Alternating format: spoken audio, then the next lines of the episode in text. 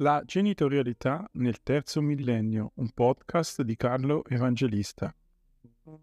Bentornati su Genitori in Onda, io sono Carlo Evangelista ed oggi parliamo di un argomento ancora poco conosciuto ma piuttosto rilevante nelle vicende separative, il mobbing genitoriale, e lo facciamo con il dottor Gaetano Giordano, che è specialista in medicina legale e eh, psicoterapia.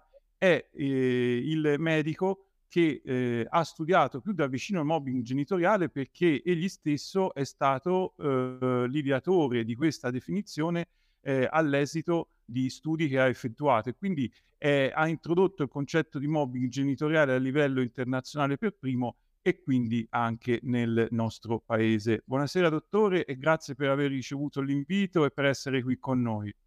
Buonasera, buonasera a tutti. Io eh, partirei subito con una domanda eh, aperta ma nello stesso tempo diretta. Che cosa si intende per mobbing genitoriale? Perché nel, nella mente di ognuno di noi alla parola mobbing si accende sempre la lampadina del mobbing sul posto di lavoro. Sì, perché genitoriale? Perché è il, eh, diciamo, sono le strategie con cui un genitore, o anche entrambi i genitori se c'è un mobbing reciproco, con cui un genitore tenta di estromettere, il più delle volte ci riesce più o meno, soprattutto il genitore che convive con il figlio, eh, con il figlio che è all'interno di una separazione. Sono le strategie mirate ad estromettere dall'esercizio della propria genitorialità ed estrometterlo a tutti i livelli l'altro genitore. Ho usato il termine di mobbing perché c'è eh, anche qui nel, in famiglia, nel, nei, nei nuclei, nel nucleo familiare che si è separato, quindi sono diventati due nuclei fam- familiari in separazione, c'è comunque appunto questa dinamica di allontanamento come è presente nel mobbing lavorativo. Bisogna però dire che il mobbing come fenomeno, come fenomeno animale anche, come fenomeno quindi poi umano, nasce, viene osservato per prima proprio negli animali, e soprattutto è ehm, un comportamento che gli animali adottano a tutela della propria prole.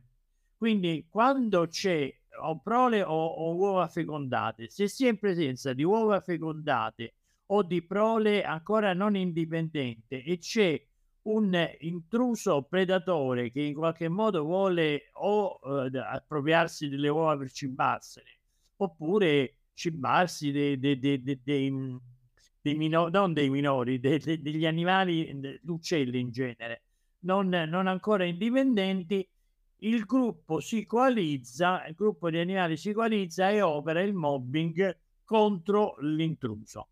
Questo riflette, io ho utilizzato, sono stato appunto il primo a utilizzarlo in letteratura nazionale e anche internazionale, questo perché eh, riflette esattamente quello che accade nel, anche nella, nelle situazioni umane di elevata conflittualità giudiziaria. Perché il mobbing giudiziario è tipico delle situazioni conflittuali giudiziarie. Di cosa succede? Che l'altro viene percepito come un estraneo ormai allontanatosi, e quindi si tenta di non farlo più, eh, non farlo più partecipare alla propria dimensione genitoriale, quindi alla vita del proprio figlio. Quindi il mobbing è un modo per allontanare un modo per allontanare una persona che, anche se genitore, è considerato un intruso. Sì, questo è... ho capito. Quindi mobbing quindi... significa intruso. Quindi questo cioè, mobbing avviene... significa allontanamento di un intruso. Quindi questo avviene ad opera di un input esterno, che in questo caso qui è la separazione conflittuale giudiziaria, se ho capito bene. Beh, diciamo che eh, ci sono vari, faccio un quadro un po' complesso, ci sono vari aspetti di un mobbing genitoriale, e uno è la delegittimazione dell'altro genitore, sostanzialmente quella che io ho indicato come eh, campagna di delegittimazione, come comportamenti che mobbizzano la relazione genitore-figlio. Io ho elencato quattro tipi di comportamenti mobbizzanti: quelli che mobbizzano la relazione genitore-figlio, quelli mobbizzanti l'esprimersi sociale e legale della genitorialità, il mobbing personale e il mobbing reciproco. Tra i comportamenti mobbizzanti la relazione genitore-figlio, cioè in cui viene aggredita in quanto tale la relazione genitore-figlio, sì, ci sono gli ostacoli alle frequentazioni genitori-figli e la campagna di delegittimazione genitoriale. Nelle famiglie ancora unite ma a forte conflittualità esiste molto facilmente la, la tentazione, la, la tendenza alla delegittimazione dell'altro genitore. La Eh, psicoterapia della famiglia è piena di queste eh, guerre familiari, di queste conflittualità. Spesso sono molto sottaciute, assumono varie forme, però sono sostanzialmente tipiche proprio di famiglie nei quali i genitori non si sopportano più. Quando entriamo nell'agone giudiziario, perché non si può negare che il conflitto giudiziario sia assolutamente una guerra A, a, a, somma, a somma zero, in cui c'è uno che vince e uno che perde, quando, quindi c'è uno che perde il controllo del figlio, o perlomeno è percepito come tale. Poi qui c'è tutta una, una sorta di doppio messaggio. Il doppio messaggio è un'esperienza tra virgolette patologica, è una comunicazione patologica. C'è tutto un doppio messaggio nella giurisprudenza e nella giustizia, per cui il conflitto giudiziario non va visto come un conflitto ma come un modo per mettere... Non è vero. Nel conflitto giudiziario abbiamo un vincitore, uno a cui viene dato ragione e uno a cui viene dato torto. In questo caso cominciano le tattiche di espropriazione della genitorialità anche da un punto di vista sociale, legale, e gli ostacoli alla frequentazione. Cioè, mentre nella famiglia ancora unita, sia pure conflittuale, esiste il papà non capisce niente, mamma è stupida, oppure figli miei state con me perché quello, quella, eccetera. Quando abbiamo una conflittualità giudiziaria, quando cioè il sistema ti legittima comportamenti di estromissione dell'altro, la situazione esplode. Quindi esplode. Il mobbing genitoriale più pieno si ha soltanto in eh, un contesto di conflittualità giudiziaria. Ok? Questo sì, mi sembra che possa delineare sì. un e, po'... La... E qual è la differenza rispetto all'alienazione genitoriale o P A S, che dir si voglia, che eh, per anni e anni ha tenuto banco e continua a creare eh, divisioni e fazioni Eh, contrapposte, anche a partire dall'individuazione di quale sia la natura della P A S, se è una patologia, se non è una patologia. Insomma, ci vorrebbe un po' di, ecco, di chiarezza da parte di persone che davvero sono esperte della materia, perché se ne legge e se ne sente di quelli che noi. Al riguardo una posizione abbastanza precisa riguardo alla natura della P A S, ed è una posizione assolutamente scorretta, percepita come scorretta dal, dal mainstream attuale. Eh, la P A S, quella che viene definita P A S, perché che per qualcuno esiste, per altri non esiste, per me esiste ed è una malattia, lo dico in termini brutali, possiamo ritoccare il concetto, però è una, è una patologia. La P A S è il risultato di un riuscito mobbing genitoriale in cui l'altro genitore non solo non vede più il figlio, ma riceve un rifiuto da parte del figlio nel, come genitore, per cui viene sottoposto ad accuse. In genere però si tratta di accuse abbastanza frivole, cosiddette, eh, cioè... Eh, molto deboli, eh, spiegazioni molto deboli al rifiuto del genitore, eh, e, e tutta un'altra serie di comportamenti. L'alienazione la, genitoriale è dunque lo stadio finale di una riuscita operazione di mobbing genitoriale, nel quale un figlio rifiuta, fra virgolette, spontaneamente il rapporto con l'altro genitore, e lo fa però con delle spiegazioni che non sono congrue con la realtà da lui vissuta, sia come realtà esterna sia come realtà interna. Quindi cioè, lui dice: mio padre non lo voglio vedere, o mia madre non la voglio vedere perché ieri ha alzato la voce, e la alza sempre. Oppure mi ha tirato le orecchie due volte ed è violento. Quindi sì, può essere anche una scocciatura che ti tira un attimo le orecchie, però non è tale da giustificare un rifiuto. Quindi è una, secondo me, una patologia la P A S. Forse è il caso di, di dedicare tutta una, una puntata dei suoi ottimi eh, podcast a questo tema. Qui possiamo dire, possiamo dire, perché poi bisogna affrontare è patologia, non è patologia. Ripeto, per me lo è. E perché lo è? Perché c'ha una sintomatologia che è simile a quella di altre patologie psichiatriche minori, ma sempre patologie, e si nutre, per così dire, delle ed esprime le stesse dinamiche.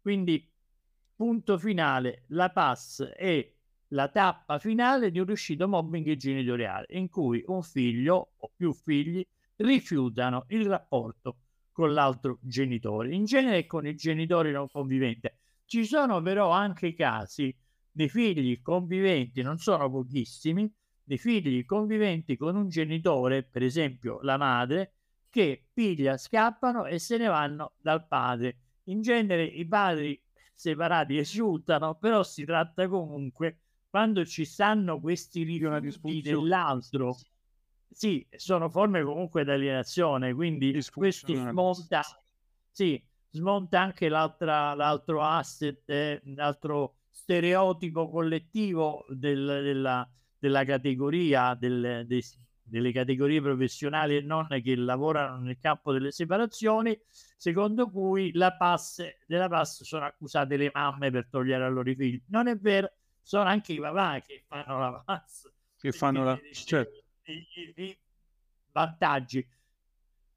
Teniamo conto di una cosa, che un figlio che ha un rifiuto dell'altro genitore non perché lui è veramente violento ma per motivi incongrui è un figlio destinato ad avere una crescita psicologica e anche una sistemazione esistenziale quando adulto veramente precaria, perché si altera tutto il rapporto con la realtà. Si altera tutto il rapporto con la realtà, quindi ci sono degli effetti negativi. Sì, non è così semplice accusare la madre o il padre di cose che non hanno rilevanza o ne hanno poca, o che non hanno la rilevanza che gli viene data.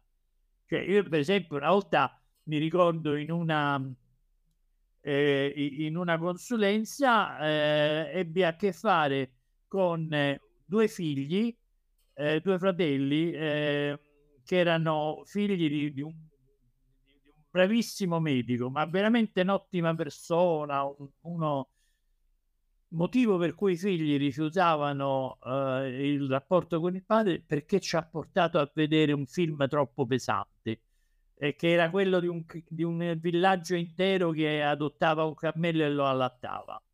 Lo cito proprio perché è veramente, cioè, e, e, e giustificavano e legittimavano il proprio rifiuto a incontrare il padre, perché questo gli piaceva, gli portava a vedere dei film per loro pesanti e troppo intellettuali. Può essere una scocciatura, cioè, intendiamoci, però non è, non è tale da escludere un genitore. Ma no, e gli dici: ma è scocciato con i tuoi film?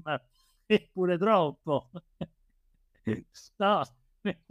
Quindi ecco, questa, quando si altera così il rapporto con questi dettagli della realtà, che poi dettagli non sono, perché è una valutazione in toto che viene espressa, e allora è chiaro che alla lunga ci sono dei problemi.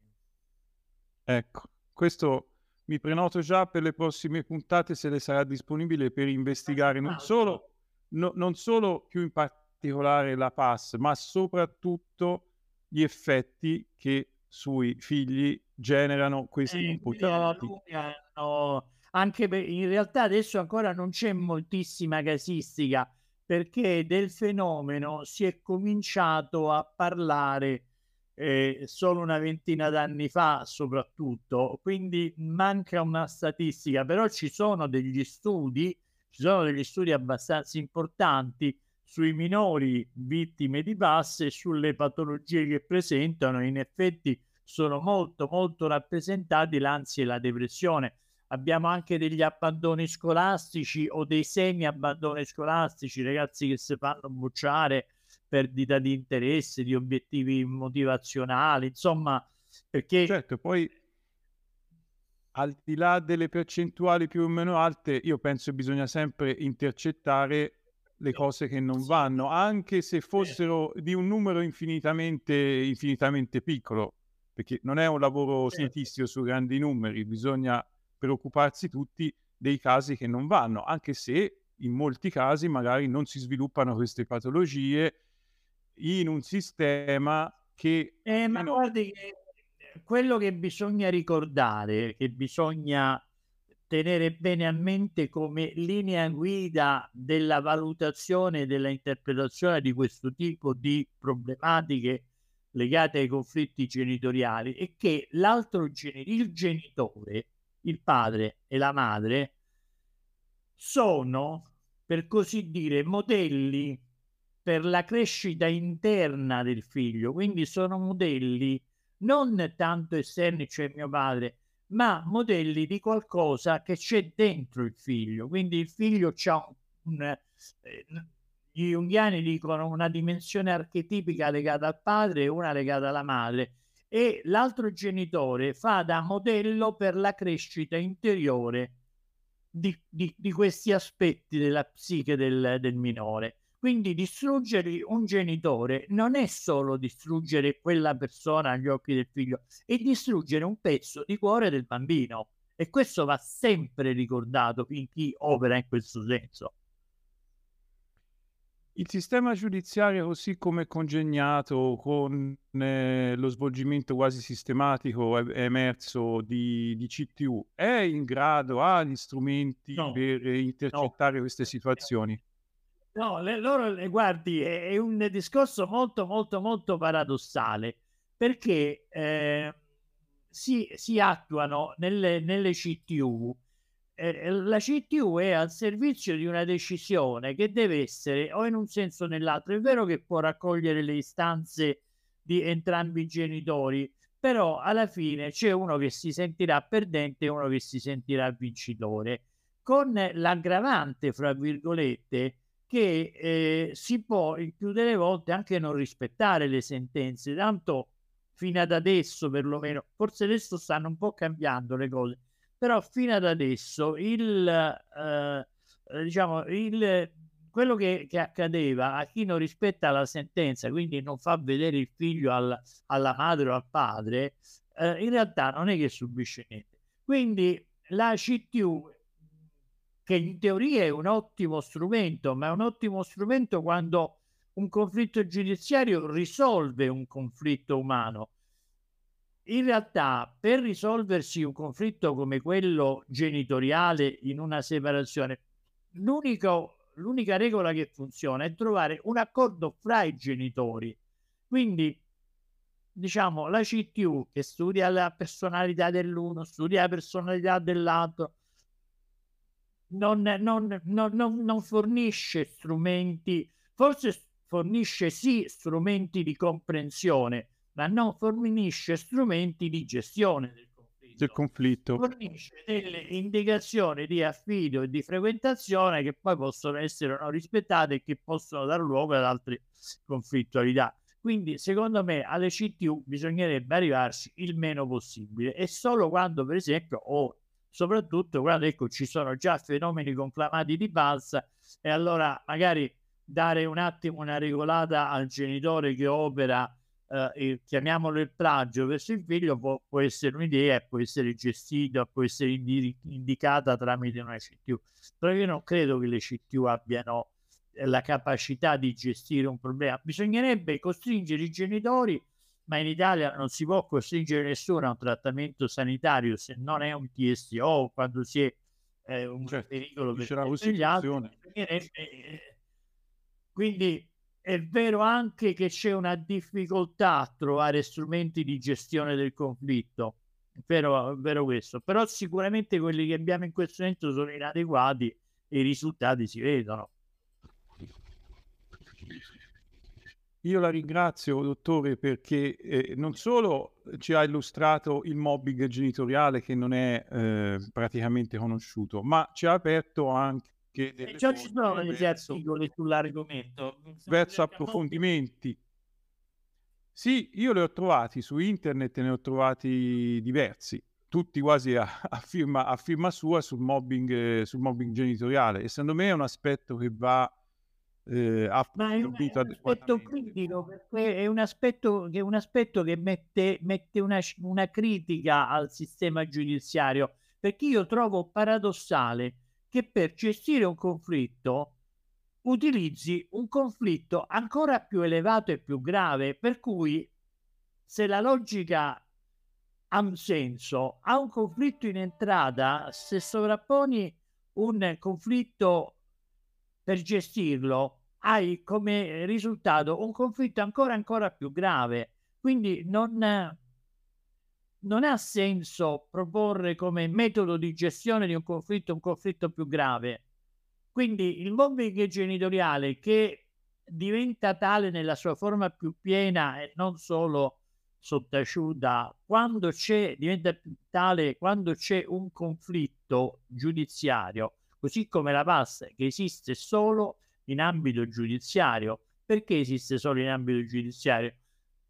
O, o comunque in ambito separativo, perché quando il nucleo si separa e ci sono delle, delle regole, si può cercare di violarle proprio manipolando il, il figlio. Quindi è un concetto che mette in crisi la congruità della decisione di utilizzare il conflitto giudiziario come soluzione al conflitto genitoriale.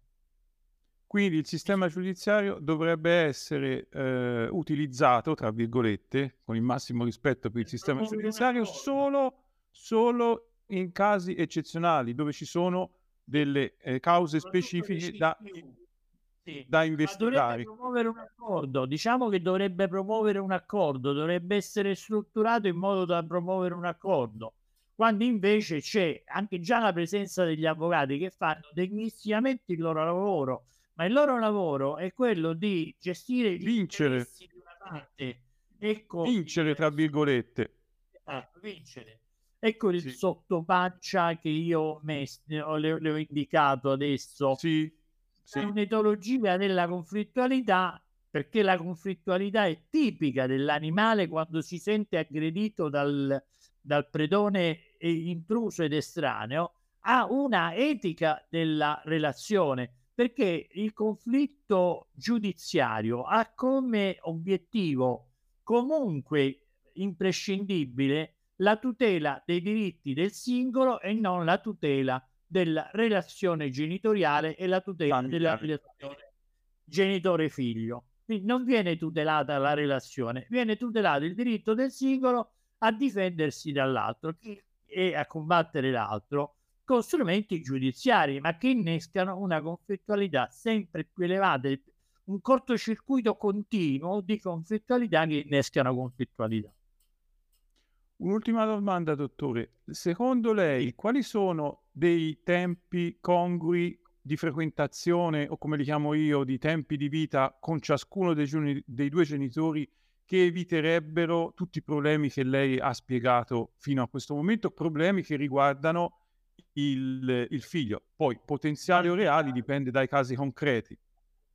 Allora, eh, i tempi secondo me congrui sono tempi equamente ripartiti, però diciamo che tutto, come un po' tutto il nostro mondo, è frutto di una relazione, deve essere, per cui il tempo congruo può essere anche stabilito che uno lo vede un giorno, poi se lo, lo può vedere tutti i giorni, perché l'altro si comporta in modo assolutamente degno, e ce ne sono casi del genere. Non c'è neanche certo. bisogno di dare tempi di frequentazione.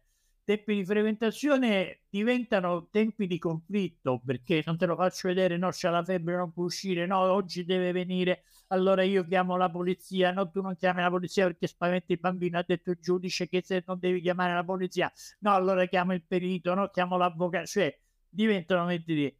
Ehm, sostanzialmente io sono per i tempi paritetici, però avvertendo che i tempi paritetici sono comunque tempi di un conflitto che andrebbe superato. Dovremmo arrivare a un accordo per cui non è neanche, non c'è neanche bisogno di definire i tempi di, se, di frequentazione, perché se oggi posso lo vedo, se tu me lo puoi far vedere, cioè questo indica che questa cultura della giudiziaria ti fa vedere il figlio come un possesso che tu puoi dare o non puoi dare, mentre invece il figlio esiste come tale, come individuo, solo all'interno di una relazione genitore-figlio, per cui non è una cosa tua che dici te lo faccio vedere, o oggi lo puoi vedere, è un soggetto che ha un diritto di frequentare il, il proprio genitore, proprio per quel discorso che facevamo sul fatto che ogni genitore è il modello per una crescita interna, de, di parti interne del minore.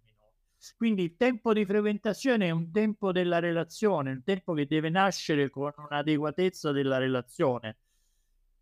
Io sono per i tempi paritetici quando è necessario stabilirli, così vengono meno eh, alcune possibilità os ostruzionistiche e mobbizzanti. Però sarebbe opportuno che questo sistema giudiziario Eh, facesse in modo da, da, da portare a una, a una concordia, a un accordo nella, nelle relazioni, tutelasse le relazioni, non i, i diritti dei singoli. È stato chiarissimo. Okay. Lo, lo, speriamo, lo speriamo tutti. Grazie ancora. E niente, grazie a lei, grazie di avermi chiamato. Arrivederci. Arrivederci. La genitorialità nel terzo millennio, un podcast di Carlo Evangelista.